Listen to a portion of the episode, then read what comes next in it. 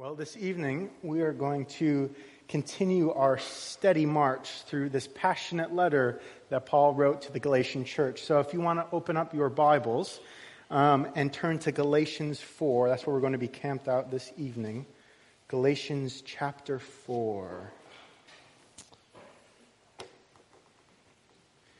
As you turn there, I want you to take a moment and I want you to think back over your life and consider what is one of the greatest achievements that you think you have achieved.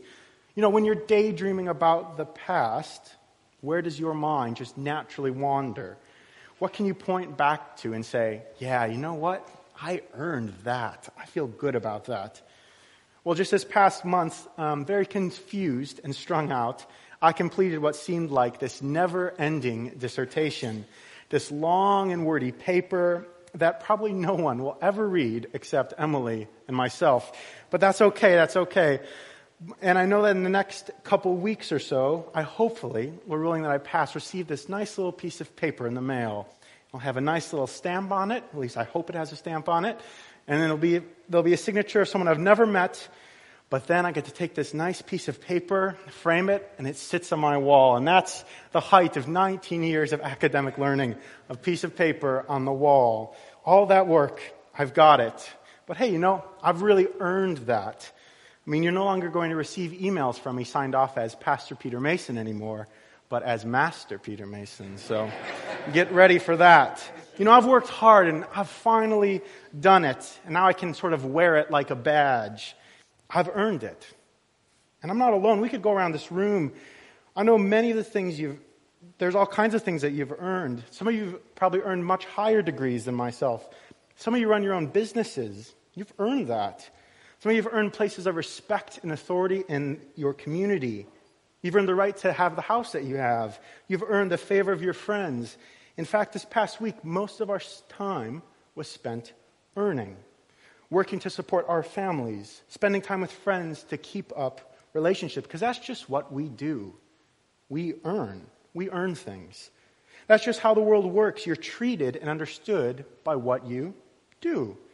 Think about it. Where in your life are you not judged by what you do? Is there anywhere? Or at least not very many places. Just about nowhere in the world. This world has taught us to earn.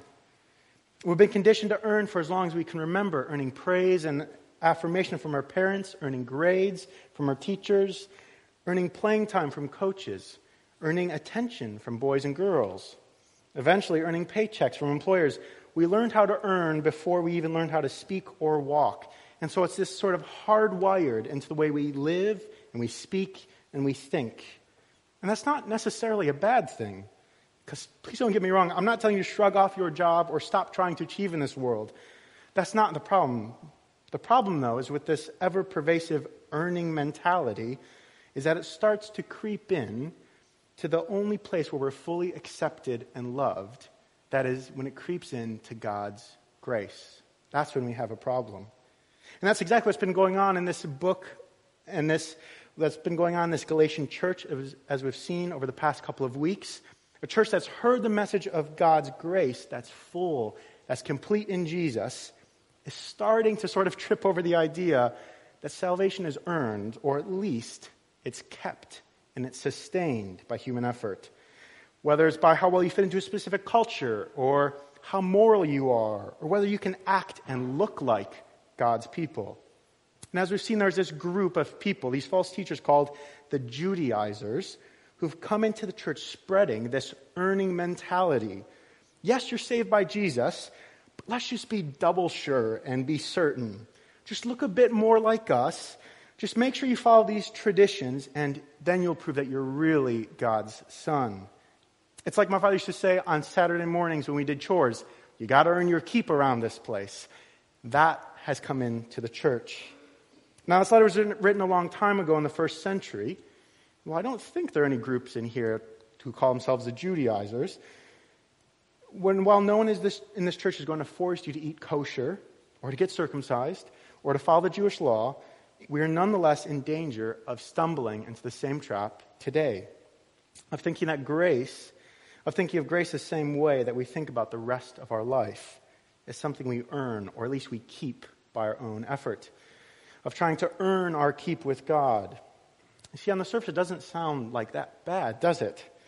I mean, nor is it very different from what we think of trying to live for God. But the difference between the true gospel and the false gospel sounds just so subtle, so minor. Is it really that big of a deal? But in reality, Paul would say it's the difference between life and death. It's a difference between slavery and a difference between freedom.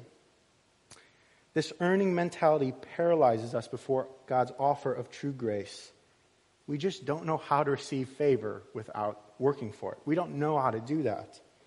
And so we subtly, or maybe not so subtly, trade away the one true gospel because we prefer, we prefer to work for and serve God as slaves.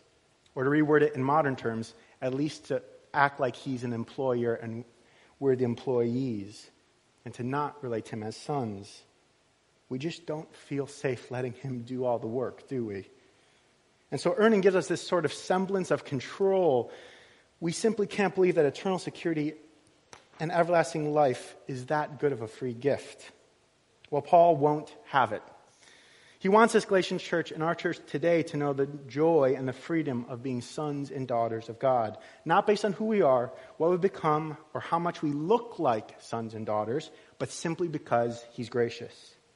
So, to do that, Paul wants to paint this picture of a family in order for us to remember and recognize God's grace, that we need to be reminded of what kind of family we're welcomed into. We know we're in a family, we know we're sons and daughters, but what kind of family are we welcomed into? Because as we'll see, there's a way of living as God's son and daughter that is slavery. There's a way of living as God's son and daughter that is freeing. Yeah, most of us room can say, yeah, we know God's grace. We know that we're his children. But there's a danger that we could be operating as a slave child simply put. So Paul's going to give us this picture to help us override, sort of override this earning mentality to see what it really means to be a son and daughter in this family. So this, that's the question we're asking tonight. What do we need to know about this family? What kind of family is God welcoming, welcoming us into? Now, I'm sure many of you already know the passage we're going to be looking at. And you've probably heard these concepts before, but that doesn't mean that there's nothing for us to learn tonight because learning God's grace is just, a, is just as much a task of unlearning our default ways of thinking. Learning God's grace is just as much a task of unlearning our default ways of thinking. Um, when I was reading through some commentaries, I stumbled across um, the famous reformer and theologian's commentary on Galatians, Martin Luther. And his preface to this whole book, he talks about this problem of earning God's salvation and this free, unmerited gift of grace. And this is what he writes about. He said, It is the duty of every preacher and teacher to, quote, most necessarily know this article of grace so well and to teach it to others and to beat it into their heads continually. So that's what I want to do tonight. I want to give you a good, healthy, godly beating of grace tonight. That's what I'm trying to do. Because you're hardwired to think in a different way, and Paul wants you to cut it out. So let's jump in. Would we read verses 1 to 7 with me in chapter 4, starting in verse 1?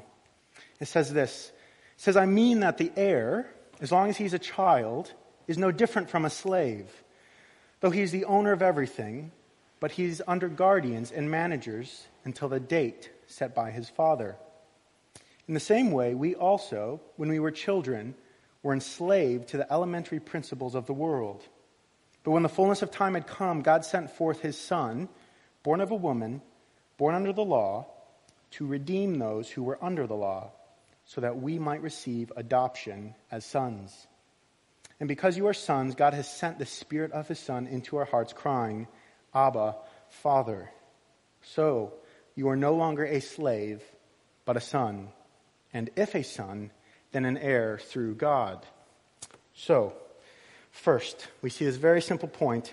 It's an adopted family, it's not an earned one. It's an adopted family, it's not an earned one. And Paul gives us these sort of two images. Um, the first one of a child sort of waiting to grow up into his in- inheritance. And the second image is of a child being adopted. So let's look at the first image in verses 1 and 2. In verses 1 and 2, it's kind of a continuation on of what we saw last week.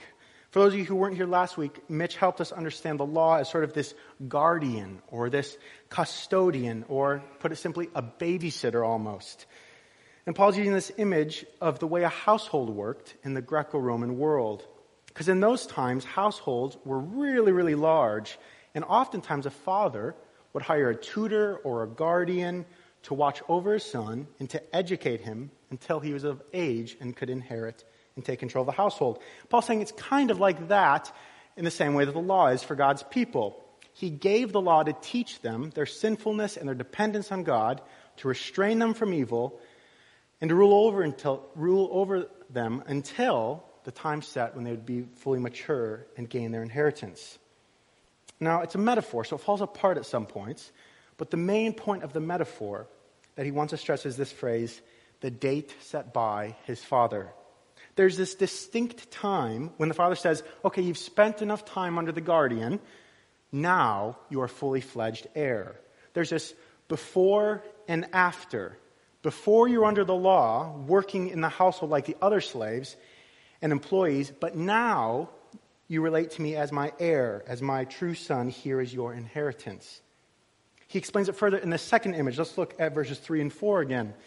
He says, In the same way, we were enslaved, but he says, but when the fullness of time, very similar to the date set by the Father, when the fullness of time had come, God sent forth his Son, born of a woman, born under the law, to redeem those who were under the law, so that we might receive adoptions as sons.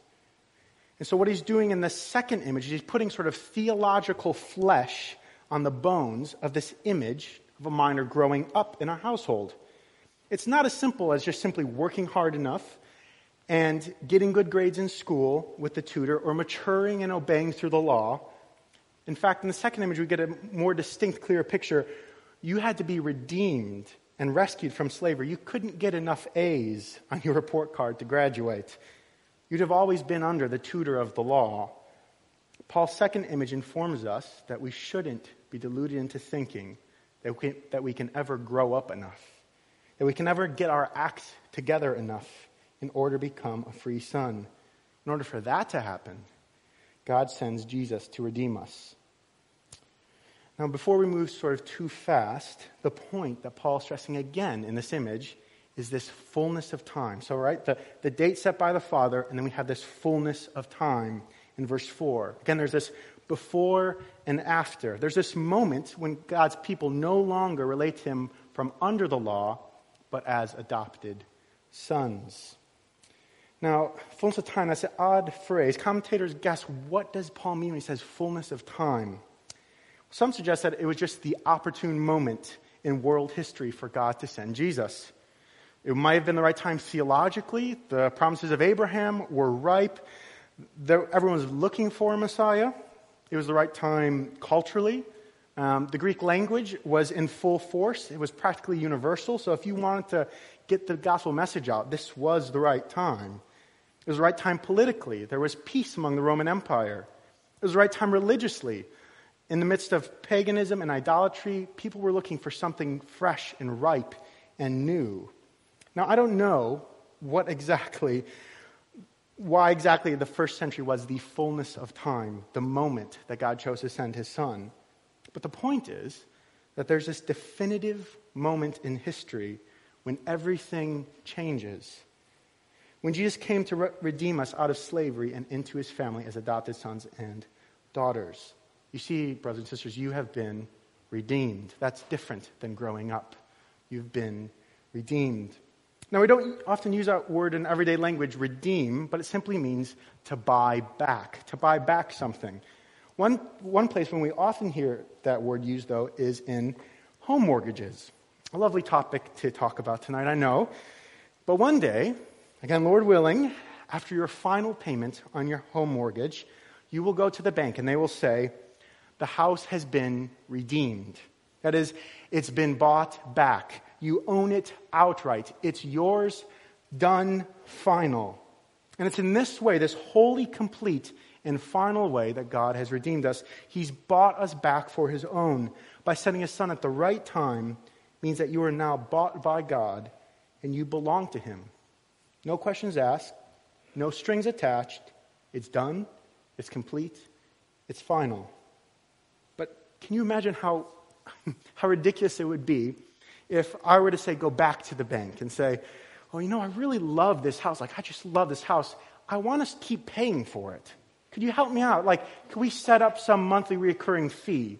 Would that be all right? No one does that. Why? It's just stupid, honestly. But that's what the Judaizers and the, want this church in Galatia to do to continue to make these payments on a home that's already been bought All right. Just make sure it's fully paid for. And Paul wants to beat into our heads that the Father has redeemed us on the date that he set when he sent his Son. So stop acting like you're still under the law, that you need to keep paying, that you're an employee or a slave. In short, don't time travel. Don't go back in time. The date has been set, the fullness of time has come.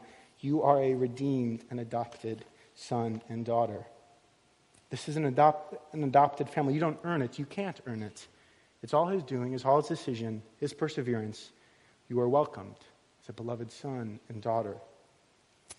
Theologians have often said this is sort of the, the premier image of the gospel of being a child adopted by a father. J.I. Packer, in his famous book, Knowing God, which many of you will know, writes this. He says, In adoption, God takes us into his family and fellowship. He establishes us as his children and his heirs. And so, closeness, affection, generosity are at the very heart of this relationship. So, to be right with God, the judge justifies us, and that is a great thing. But to be loved and cared for by a father, to be adopted, that is even greater. This is the highest privilege that the gospel offers. End quote. Because if justification by faith in God alone is the foundation of the good news, the new relationship with the Heavenly Father is the substance of the good news. It's the end and it's the goal of salvation. Now, for those of you who know a family who has adopted a child, or perhaps your family has, adopted or is considering adopting, you will know the height of this truth personally. Both Emily and I have had the absolute privilege of each having an adopted sibling. Let me kind of show off for a second. Here they are. Um, Emily's with my adopted sister on the right. Her name is Ava, and I am with her adopted brother, Hakeem, on the left. The thing is, both of them are just as much a part of the family as we are. There isn't a second class child in the family. When our parents look at Ava and Hakeem, they don't think, oh, there's my adopted child. No, they say, that's my son.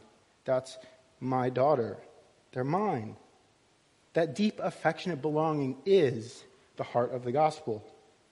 For God, in his very nature, as we see in this passage, is a father and a son. God is essentially a family. So when the Father sends the Son to wholly and completely buy you back, to redeem you and adopt you, we're welcomed into this divine family. We participate in who God is essentially. Not just what God is like, but who God is a Father and a Son and a Spirit that binds them in love. Now, when Ava and Hakeem were officially adopted, the judge didn't ask, Oh, is this, is this a good child or a bad child?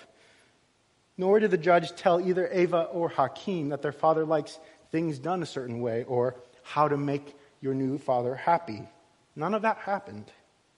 Without any action on behalf of Ava or Hakeem, without earning anyone's favor, my father and Emily's father said, That one's mine. That's why adoption is such a beautiful picture of the heart of the gospel. There's this definitive moment when the Father calls us to be His to belong to Him in a relationship of love and intimacy. And the result is in verse 6. In verse 6, it says this God has sent the Spirit of His Son into our hearts, crying, Abba, Father. Our hearts now have this longing of a child towards a father, of this sort of childlike dependence.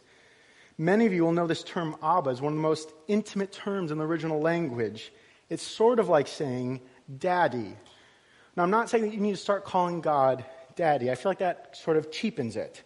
But what I am saying is that because you are first and foremost a son or daughter of God, Your entire life is to be lived in dependence on Him. God is no longer a taskmaster or an employer that you work for in order to earn approval from. He's a perfect, loving Father you can lean on every single moment. This is perhaps the hardest aspect that we struggle with. Because, like the Galatians, we're prone to self dependence. It can be hard to actually align our hearts with the Spirit inside us crying, Abba, Father. Because self dependence goes hand in hand with this earning mentality, and coupled with the culture of politeness we live in, we're destined to struggle at this point. Let me just give you an example.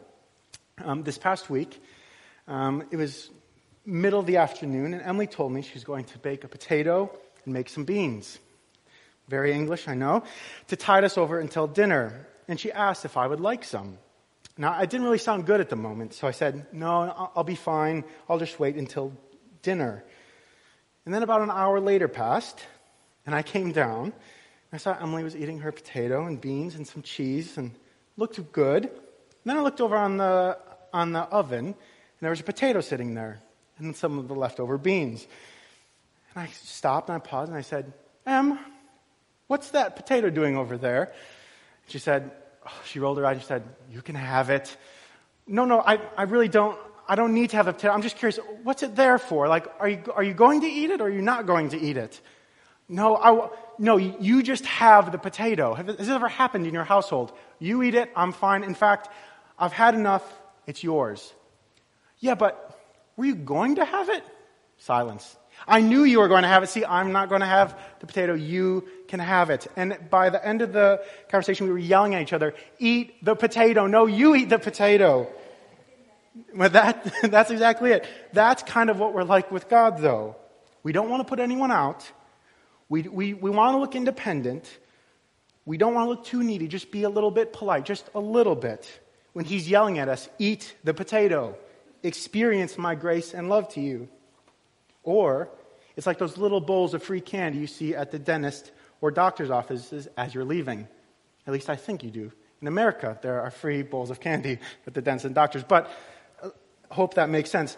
Now, if you're there, and if you're a well to do parent, you might glance at the bowl of free candy. And being a good, well to do parent, you might kind of stop, look at it, look at the person helping with paperwork. Then, when they turn their head down to continue your paperwork, you quickly snatch a candy, put it in your purse, and save it until later, right? That's what we do. But if you have kids with you, everything's different, right? The kids see the, the bowl of free candy locked in, and not just a nice little, I'll just take a piece of candy, both hands, claws in, fistfuls of candy until you can tell them to stop. See how much they can get. Well, I'm standing here today to tell you to be like the child. Take a hold of God's grace and love with both hands. No hesitation, no worry. Don't be afraid of looking like a fool or feeling like a fool to cry out, Abba, Father, you're a child. That's what you're supposed to do. So remember, God's family is an adopted one, not an earned one. You belong to Him.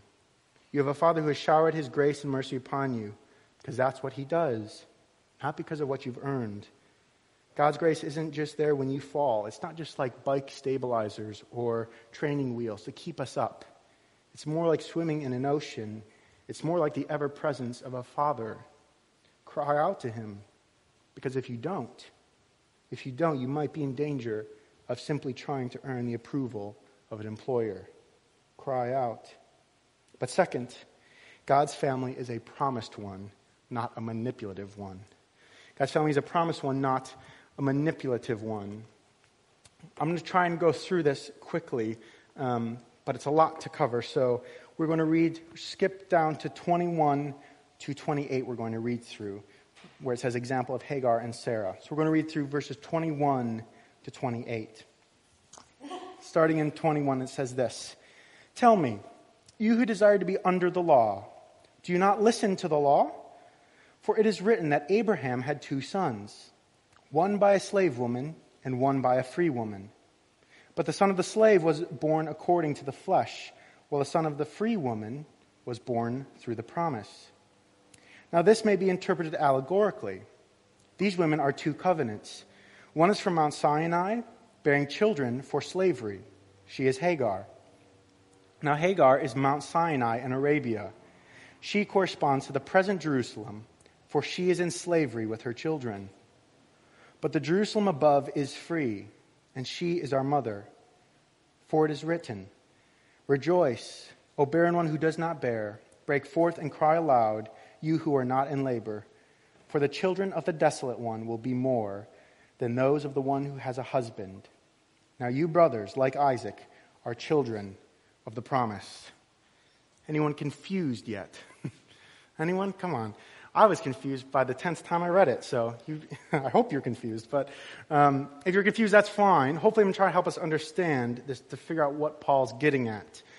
And what I think he's getting at is that there's not only a wrong way to think about becoming a son, that's earning versus adopting. I think he's trying to show us you can still be a son and live in a slave like way. That's why he contrasts two sons Ishmael and Isaac, the slave son and the free son. So let's take a look at what's going on here.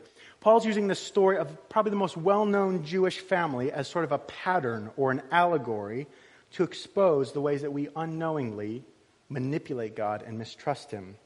So, to jog our memories, um, a promise had been made to Abraham that he would one day bear a son that would grow into this huge global family that would bring God's blessing to every single end of the earth. But as time went on, Abraham and his Sarah got older and older and still no child. Where's the promise? So Sarah, Abraham's wife, devised a plan. She just said, Abraham, you should sleep with my maidservant named Hagar. Now, good choice, bad choice? Anyone? Bad choice. Don't do that. Bad, bad choice. But they made this choice because it didn't seem to them like God could really keep his promises. So they took things into their own hands. So Abraham slept with Hagar, and she bore a son named Ishmael. But God was obviously displeased with Abraham and Sarah, and he wanted to disprove Abraham. And he told him that Ishmael, even though he is your son, he is not going to be the one to inherit the promise of being in this line that would bless the whole world. Because their plan was foolish, it was sinful, and it wouldn't amount to what they thought it would. Instead, God told Abraham he was, he was still the God of the promise, and he will keep the promise, even though Sarah and Abraham had acted terribly, and even though they were 100 years old. So, Abraham slept with his wife Sarah. And together in their very old age, Sarah bore Isaac. And Isaac was the child of the promise. A bizarre story to say the least. But hopefully we will see that it's helpful for thinking about how we relate to God as a father who promises us a family. Now, with this story, there are two ways to interpret it or to read this. So we're going to look at these two ways. The first reading is from the reading of the Judaizers, that group of false teachers said, You need to earn your keep in God's family. Now, the Judaizers would look at this story and they wanted the Gentile Christians, so the non Jewish Christians, to follow the Jewish law and the customs and traditions in order to be a true son of God. So it went something like this. Over here on the right side, we have the true sons of God through Isaac. And we know that eventually, after Isaac, after many descendants, the law would be given sometime down here.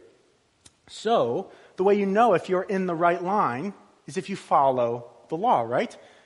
But the Gentiles, they weren't in, they don't follow law, so you're kind of like a half son. You're a child of the slave woman. But if you really want to be a child of the promise, then you need to follow the law. That's one way of reading it. You're only half sons, you're not fully in. But Paul reads that story completely differently. He flips it on its head. He says, You know what, Judaizers, you false teachers? You guys who want all the Christians to follow these rules and earn their keep as God's sons, you're the ones who are the sons of Hagar. You're the ones who are the sons of slavery. Because the sons of the promise are the Christians in the church who are trusting in God's promise completely and not trying to manipulate God in order to feel more confident. You see, by following the Jewish law, that is how you are enslaved. You're trying to use your human effort to ensure that God will still keep his promise. And that is just another form of slavery. So, in short, Paul would say, don't try and help the promise along like you did with Hagar. Don't try and help the promise along. Trust it, rest in it. That is where true freedom lies, the son of the promise. Not by trying to manipulate God and achieve God's promises by human effort. So you can see Paul's point. Don't follow these false teachers. They might show you how to become sons of Abraham, but beware, because with them you'll be an Ishmael. You'll be a slave son, not Isaac, not an heir, not a free son according to the promise. Now, if I lost you over the past minute, that's okay. So let me just bring this down to earth for just one minute. Don't buy travel insurance. Make sense? no, I was saying don't buy travel insurance. The best way I can try to sum up this um, way that Paul's speaking don't buy travel insurance. Um, Emily and I will be tri- going abroad in August for a short little trip to Denmark that we're really looking forward to, and we're going to be flying with Ryanair. Now, I've never flown with Ryanair, but I've heard enough stories to know that it's very important to buy travel insurance in case my bags don't make it, or my flight is canceled, or I just don't make it. I don't know. But just add a little bit to the bill and ensure that there's sort of a backup plan just in case. Because I don't know if I can fully trust Ryanair to get me and my luggage to my destination together on time. And that's what travel insurance is for. The problem is when we do that with God, we think, oh, yeah, I know He's paid the bill. I know my final destination, but I'm not 100% sure if I can trust Him to completely get me to my destination. So I'll buy a little, let's call it salvation insurance, just so that I'm covered. Now, if you're flying Ryanair, that'd be smart. But Paul says if God is the one promising your flight path, you better not buy flight insurance. You'd be stupid. You'd be a fool. Because by, by buying flight insurance, you are, in a sense, betting against Him to get, get you where you need to be. Don't do that. By buying flight insurance, you're, in a sense, betting against Him to get, to get you where you need to be. That's not what true sons do. That's what sons enslaved by fear do. Stop buying flight insurance. So, quickly, to flesh this out just a bit more, a couple ways to avoid buying flight insurance. Sure, most of us are in da- aren't in danger of following some old Jewish laws, but we can still act like slave sons. So, a couple ways to avoid buying flight insurance. First, please don't think that your quiet times, your Bible studies, your church attendance are done for God. Don't think that your entire Christian life is some big payment to Him. It's not, it's a relationship. Second, don't think that God will be more happy with you or that you'll be more of a son or more of a daughter of His if you live in a certain way.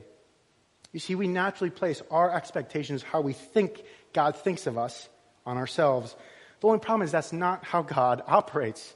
He operates out of grace and unconditional love. He doesn't love you any less or is any less pleased with you if you fall. He's your father.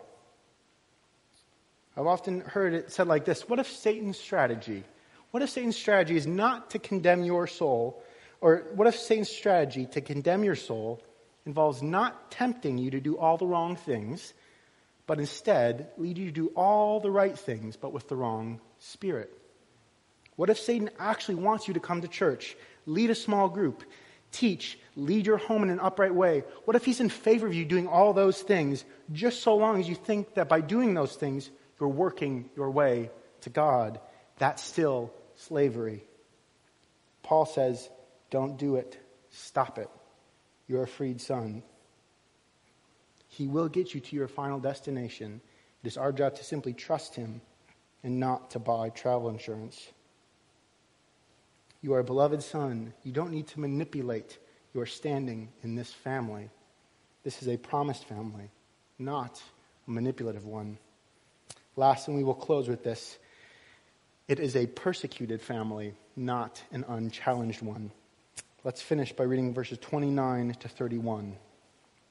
Starting verse 29, it says this But just as at that time he who was born according to the flesh persecuted him who was born according to the Spirit, so also it is now. But what does the scripture say? Cast out the slave woman and her son. For the son of the slave woman shall not inherit with the son of the free woman. So, brothers, we are not children of the slave, but of the free woman. It's a persecuted family, not an unchallenged one. Paul writes this Galatian church holding on to the gospel of grace and says, just like Ishmael persecuted Isaac, so the Judaizers will persecute you. Now, historically, we know way, way back in the Old Testament, Ishmael's descendants actually did persecute and attack Isaac's descendants. But again, he's, Paul's using this image to say that if you live trusting in God's promise, living in his grace as a freed son of God, the enslaved sons, those who think that you need to earn your keep, will persecute you. They will attack you. And your response is to cast them out of your midst. Know that your sonship will be under attack. In the original context, that may have meant that this Galatian church actually kicked out Judaizers, false teachers, and didn't let them into church gatherings. We aren't really sure what this actually looked like. But I think what Paul is trying to get at by referencing this harsh verb cast out is to rid yourself of anything and everything that puts your sonship and freedom in jeopardy. Anything that seeks to enslave your way of relating to God by earning, cut it out. Sure, we don't have people in our church telling us to follow the Jewish law to make God happy with us. But we do often tell ourselves that if we go to more prayer meetings, He will be more happy with us. We do tell ourselves that if we get a little, bit, little less busy for more quiet times in the morning, that means we'll be better children. Stop it. Cast it out. And don't you dare place someone, under, someone else under that kind of slavery. So, as we close, a couple of thoughts on how to actually cast out the slavery and cut out this earning mentality. So, first, beware of the moments that you look educated, clean, and in order. Beware of the moments when you look at your life and you think, yeah, you know what? I've kind of got this under control. Because there's a very good chance you're on the edge of self dependence and not Abba dependence. Those moments are often more full of temptations than the moments when you're broke down calling on God. Self dependence hates Abba dependence. Second, stop looking around the church to see where you fit on the scale of maturity and obedience. Stop comparing your relationship with God to others, because by doing that, you're going to hurt them and you're going to hurt yourself. Your freedom and their freedom is on the line. Stop comparing yourself on the scale of a Christian work ethic. Before you know it, you'll turn into an Ishmael. Third, see moments in your life when you actually have to cry out, Abba, Father, as God's grace to you. If the height of the gospel is God calling us as a son to a father, then those moments are not meant to hurt you, but to bring you deeper into the gospel. Four, stop thinking of grace as just God's response to your bad moments throughout the day. Think of his grace as his beaming favor and delight as he looks at you all day as his son and daughter. Finally, fifth, don't buy travel insurance. You don't need it, it ruins the journey. Don't bet against his promise to get you home. You'll enslave yourself and distance yourself from the Father who wants to uphold you and love you. He wants you to know the freedom of just being his beloved son and daughter. You belong to him. You're redeemed. It's done. It's finished. You've been adopted. End of story. Would you pray with me?